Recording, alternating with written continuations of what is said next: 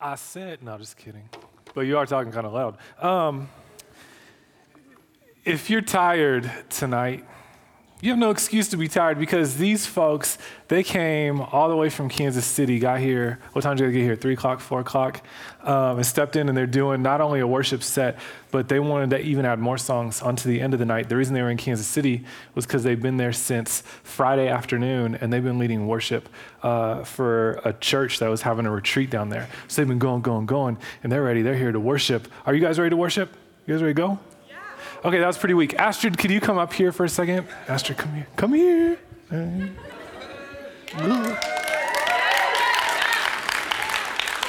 All right, Astrid, I need you to get these folks ready like you're ready. So maybe you have a, a brief like Bible verse that you want to, to give them. It just have to be one verse. Or you could even, if you can't think of a verse, just like something about God, like uh, you can't steal mine.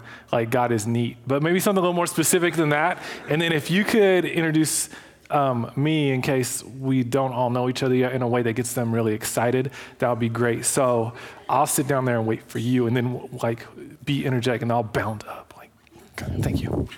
All right, guys. So there's a really great verse that says, "Rejoice in the Lord always." So are you guys rejoicing? don't know him, come up here and um, give us the word of God. So get ready for this. Oh, man.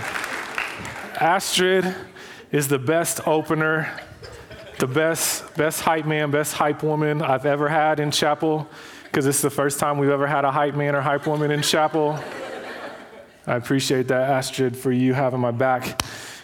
Did you guys know that um, Jesus had a hype man? Jesus had an opener. It's true. It's something that people do. A lot of people have stolen the idea from Jesus since then. Pretty much every time you go to a concert, you know, you go to see a certain band, there's another band or another person that plays before them. If you go to see like one of your favorite local bands, uh, then they might have some, you know, middle school kids, high school kids, someone who's not a professional come play before them to get you ready to partake of the experience. As you go up the band pantheon, sometimes you'll have very well established bands that have people that could headline huge shows on their own opening for them. For instance, like the, the kings of this are the band U2. Um, back in the day when I went to a U2 concert, they were touring all over the world, and um, they had like Gwen Stefani open them for a while. They had Black Eyed Peas open for them. The concert that I went to in Omaha, Nebraska, um, Kanye West, like the old Kanye West that we really missed, that Kanye, he opened um, for them. They're getting ready to do a show in Kansas City in a few weeks. There's a dude named Beck that is opening for them. Like, you got to be a pretty big deal to have someone open for you who could have their own show. Now, that being said, the record for dopest opening slates was recently set this month. And it was set by uh, not actually a musician, but by a comedian. This comedian's name is, is Dave Chappelle. And he, hey, uh, Dave decided to do a residency at Radio City Music Hall, which is like one of the most pre- pre- ah, prestigious venues in America in New York City. Here are the people that he had open for him as he did numerous shows on numerous nights in Radio City Music Hall. On August 1st, he had the Roots open for him, and they were featuring uh, special guest Lil Wayne. The next night, it was the Roots with special guests Ice Cube, Common, and Vince Staples. The next night, he had the Roots open for him with special guests Big Boi and Usher.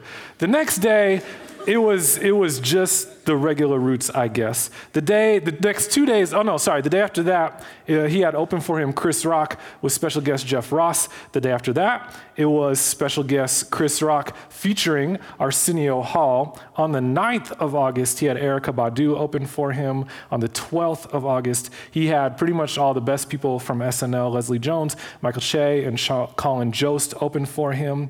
Um, on the 17th, he had Chano, Chance the Rapper, featuring Hannibal Buress on the 18th. He had Trevor Noah open for him. The next night, Childish Gambino opened for him. The night after that, Lauryn Hill opened for him. A couple nights later, Solange opened for him. Then Yasiin Bey, Mos Def, featuring Talib Kweli and Chris Tucker opened for him on the 24th. And he finished with a show that featured Ali Wong and very special guest John Mayer with a DJ set. Like, dude didn't even get to talk. He doesn't say that many words, just pretty much what and okay. Lil Jon got to open for him doing a DJ set. And so it was insane, right? That's like an insane list of people who would open just for one guy. So then that begs for us the question who would open for Jesus? Who would be Jesus' hype man? And what would that person look like? What would they be like? Book of Mark tells us a little bit about what that person would be like. The person's name was John the Baptist. It could get a little bit confusing if you haven't read your Bible a ton before, because there's some other people like that name John shows up a lot in the Bible, just like it shows up a lot um, in in our society, right? There's John the Baptist, who is one distinct person that is the opener for Jesus. And then you have um, other Johns in the Bible, including uh, the John who was the beloved disciple of, of Jesus. And then you have some other people. But this John is not Jesus, one of his 12 disciples. There's a different dude. And this guy, John the Baptist, is talked about in Mark 1. And there are three things that I want us to see about John the Baptist and then consider as a representation, because as you're going to see, we're not going to want to be exactly like this dude, but what are some things that we can look at when we talk about John the Baptist being an opener, a hype man, a representative for Jesus to prepare people to encounter him? What does it look like for us? To be people who prepare others to encounter Jesus. Mark 1 1 says this The beginning of the gospel of Jesus Christ, the Son of God, as it was written in Isaiah the prophet Behold, I send my messenger before your face, who will prepare your way. The voice of one crying out in the wilderness, Prepare the way of the Lord and make his path straight.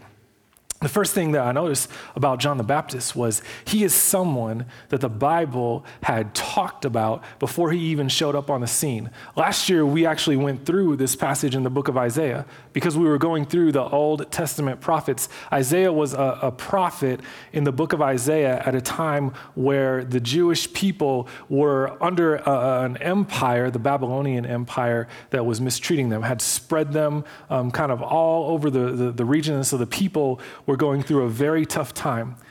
And there were parts of Isaiah's prophecy where he had to tell the Jewish people, like, look, man, things are really bad, and this is why they are bad. These are the reasons in which you have misbehaved or you have transgressed the covenant of God, and this is why you're in the situation that you're in.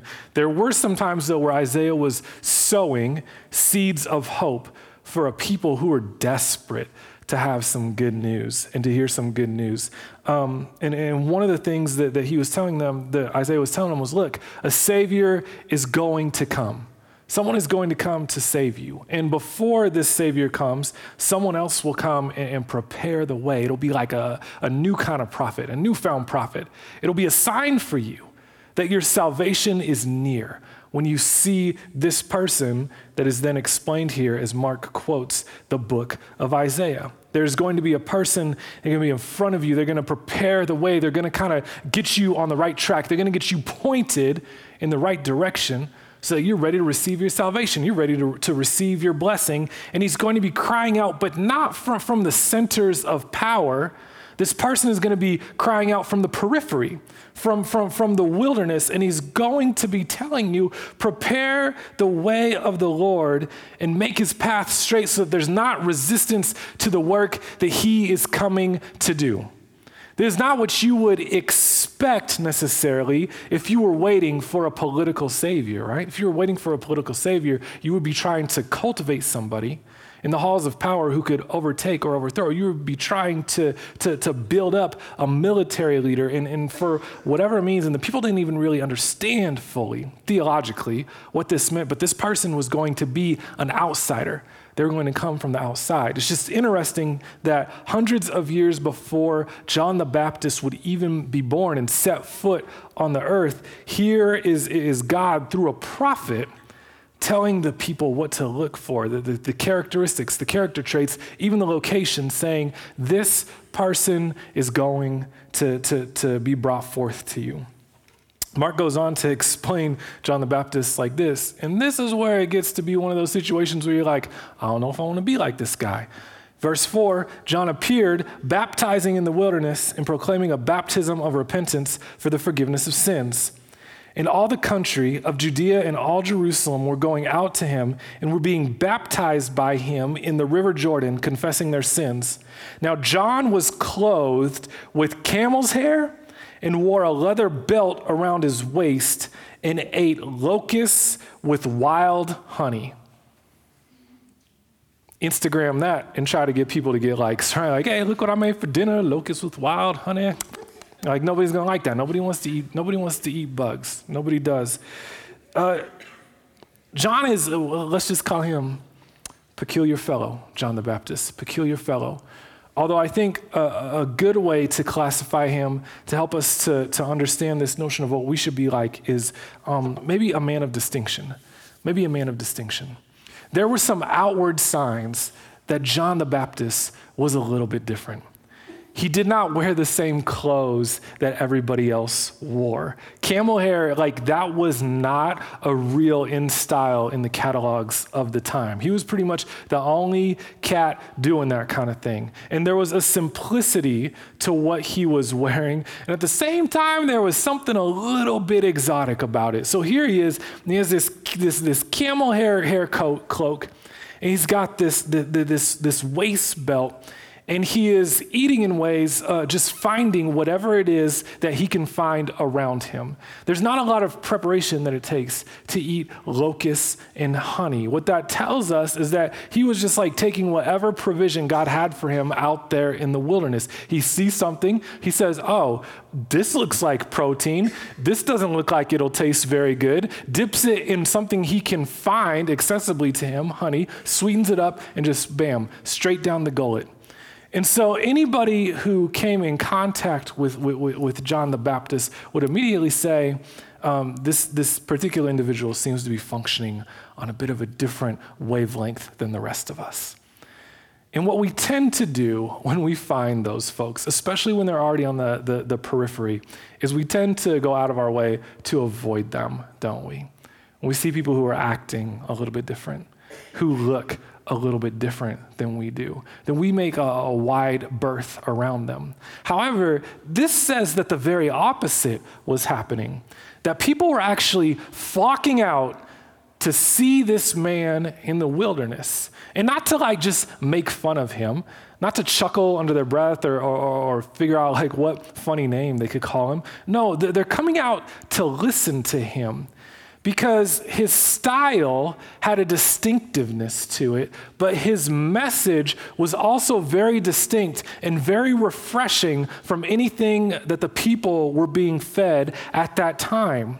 Because what he's proclaiming to them, what he's preaching to them, is this baptism of repentance for the forgiveness of sins. And, and I don't think that his theology was quite as fleshed out as Jesus' theology would become, as, as later the disciples' theology will become that we have in the later New Testament. But what we do know is, is at this time, there were a lot of people who were being kind of pushed through this spiritual, religious rigmarole, where they were having to not only jump through hoops to prove themselves and to gain acceptance into the broader society, which in Jewish culture was dominated by the religious authorities, but in a lot of ways, they were being taken advantage of while they were doing that. And so you had these people who were in power, and, and, and they um, uh, kind of got their kicks out of being able to control and to manipulate other people. And even though they had a lot of sin in their lives, even though they weren't perfect, they were trying to get other people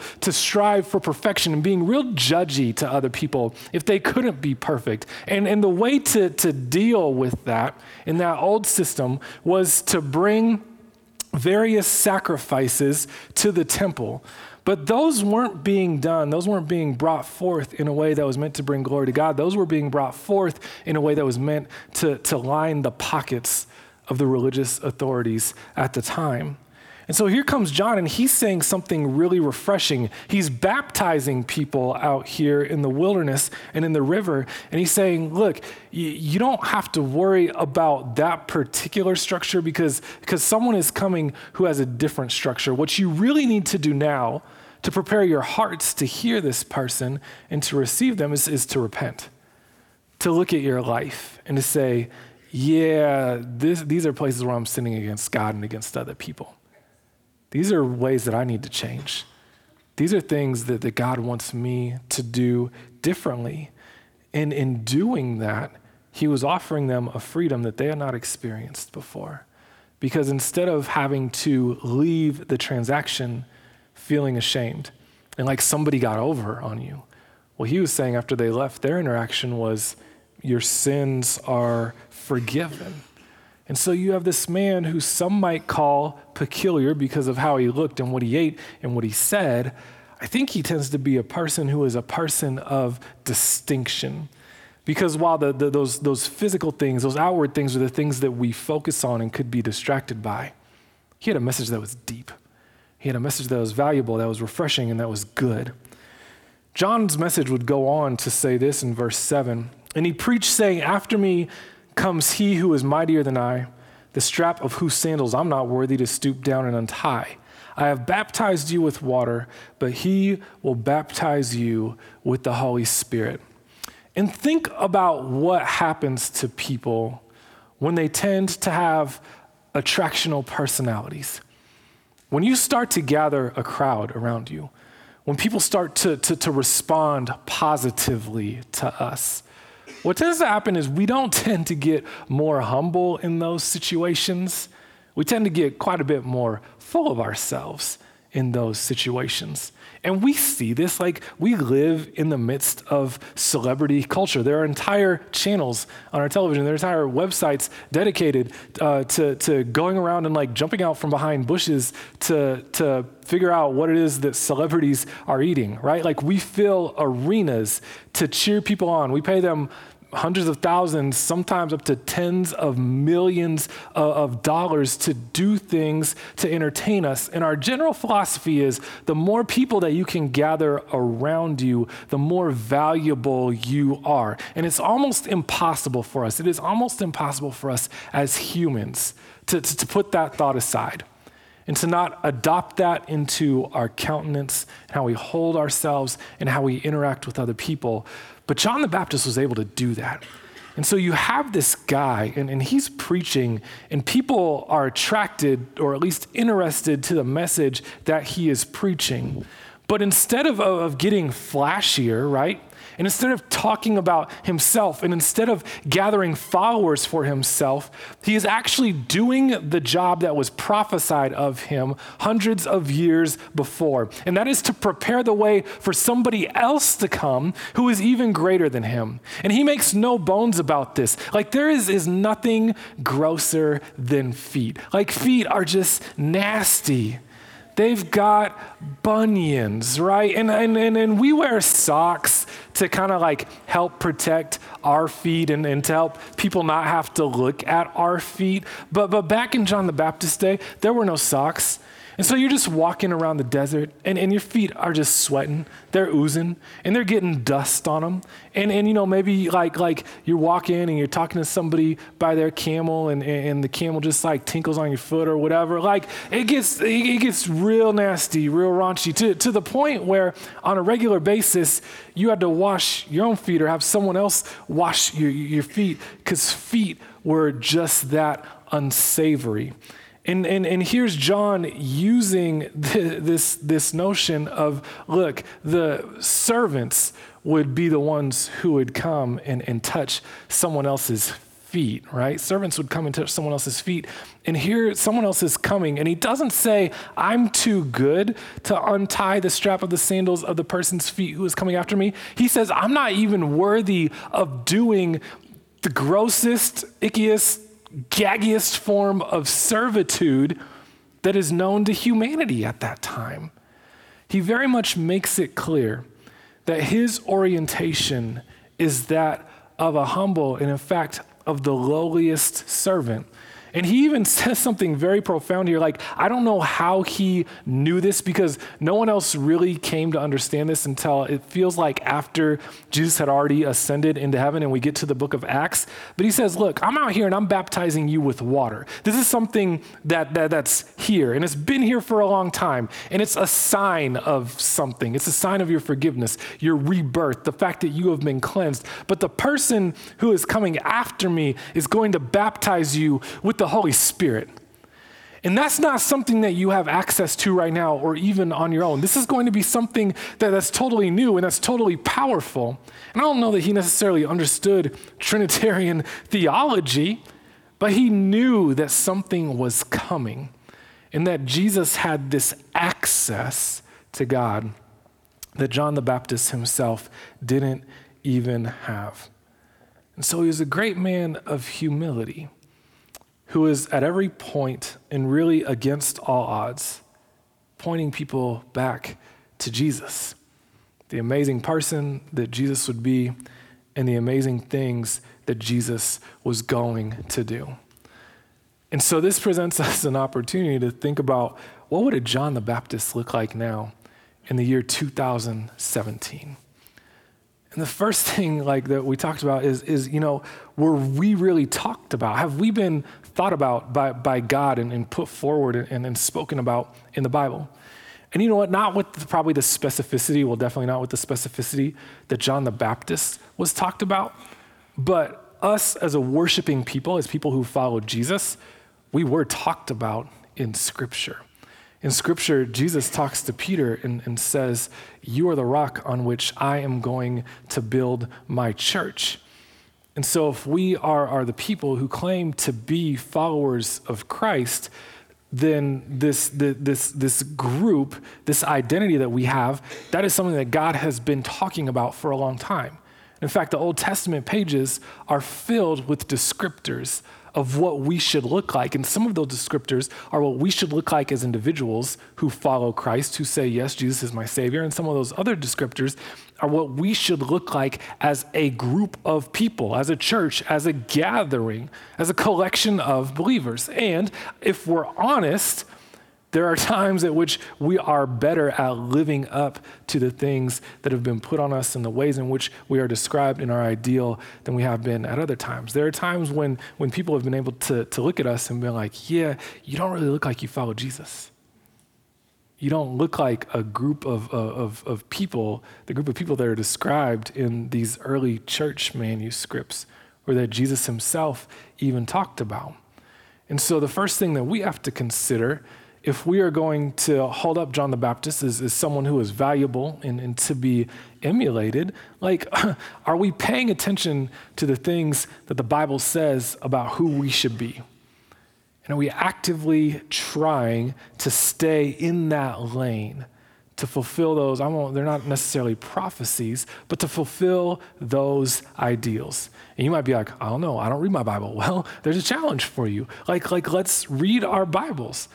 And when we do, like, let's highlight those words that are descriptive about what Jesus wants us to be, how Jesus wants us to interact with each other and with the world around us. Secondly, are we people who are distinct? And I don't, uh, well, I was going to say I don't necessarily know that we need to be people who are out there. Uh, we might need to do that. What we definitely need to do is to be people who are countercultural.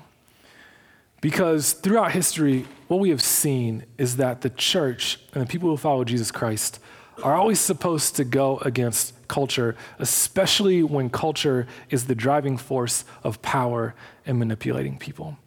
And the American church is one of the first churches that, for a long period of time, um, were the ones who were driving the offices of power. Now, that's starting to change a little bit because generationally, uh, there are a lot fewer people who are going to church. People are willing to be spiritual, they're not necessarily willing to be religious. And in fact, Christians have burned a lot of bridges, especially in recent time, and people are wondering if being involved in this community is even something that's of value. And so, while that is not a great thing, I wouldn't say that that's necessarily a positive, it does provide us maybe an opportunity instead of saying, let's make the culture mold to us, of saying, let's really decide what's important and who wants Jesus, Jesus wants us to be, and let's be brave enough to be countercultural. Let's be brave enough to stand up for what is right instead of what is popular. Let us be brave enough to stand up for what is ethical instead of what is simply beneficial to us. Let's be forward thinking enough to not just assume that everything that society does, because it's a quote unquote Christian society, is right, but let's critically evaluate what we're doing, how that fits into culture, and to say, hey, what is it? The, the ultimate question we should be asking is not how can we make the church more powerful, but how can we glorify God more effectively? And I think in doing that, there may be some outside of the box things that God calls us to do. And it may or may not be the things that we wear, the things that we eat. It could be, but it could also be what kind of neighborhoods is God calling us to live in? What kind of society is God calling us to be? Who is God calling us to invite to sit down and to share our table with? What ways is God calling us to push each other to be not just better, but more Christ like? And thirdly, then, um, we have to ask ourselves the question if we're going to kind of hold up John the Baptist as someone who is to be emulated, what does it look like if we never, ever, ever forget to put Jesus first? What does it look like if we never, ever, ever forget to put Jesus first? Because there are a lot of opportunities that we have to put ourselves first. And I think when we are doing things that do attract people, when we do things that sound good, when we do things that people find refreshing, when we become successful or popular, whatever word you want to use to talk about that box where people think well of us, it's very easy for us to slip and, and instead of saying God is good, to just say, oh, I am good. And to forget how we got to where we got to. And to forget the things that God is doing around us. And to instead of um, thinking about what's it going to take to keep this thing going and to keep pointing people toward Jesus, to say, how do I maintain instead what I already have? And these three questions, these are the things that, that college students really have to wrestle with because you have space to wrestle with them now. It becomes much more difficult to wrestle with them once you're outside of this space. Once you're a little more on your own, once it becomes a little bit more uh, uh, of an option, how often, how frequently, and how in depth you are going to have these conversations. And so, in our imaginations, in your imagination, about what you want to achieve someday, what you want to be someday, First, I hope that you say, I want to be like whatever Jesus has for me. And those are conversations that we're going to have throughout the book of Mark.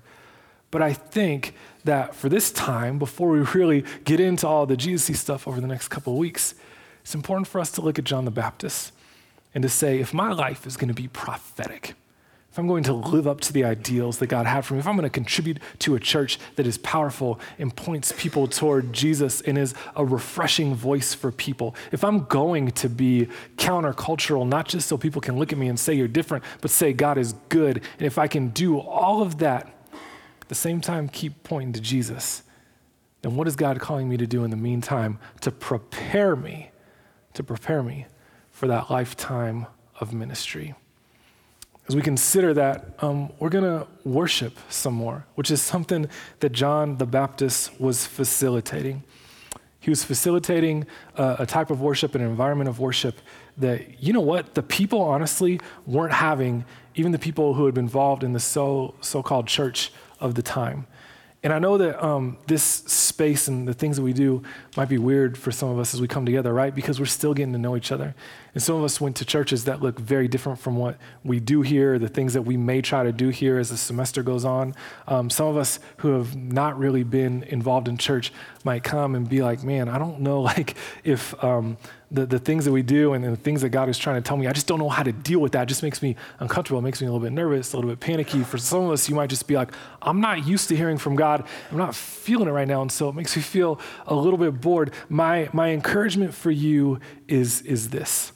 In these times and these spaces that we have, even if they feel foreign to you, let's dedicate ourselves to just moments and minutes of trying to be present with God of trying to be honest with God And that means you just have like questions about the text, bring those to God in prayer, pull somebody aside that you know is in, in the Word a little bit more, and just ask them questions about that stuff. If there's something that you feel like you just need to tell somebody or, or run an idea past them, like, like do that. And if you just need to, to sit before God and just sit and listen and take it all in, do that. But let's be good listeners of the things that God has to say so that we can be obedient to the Word.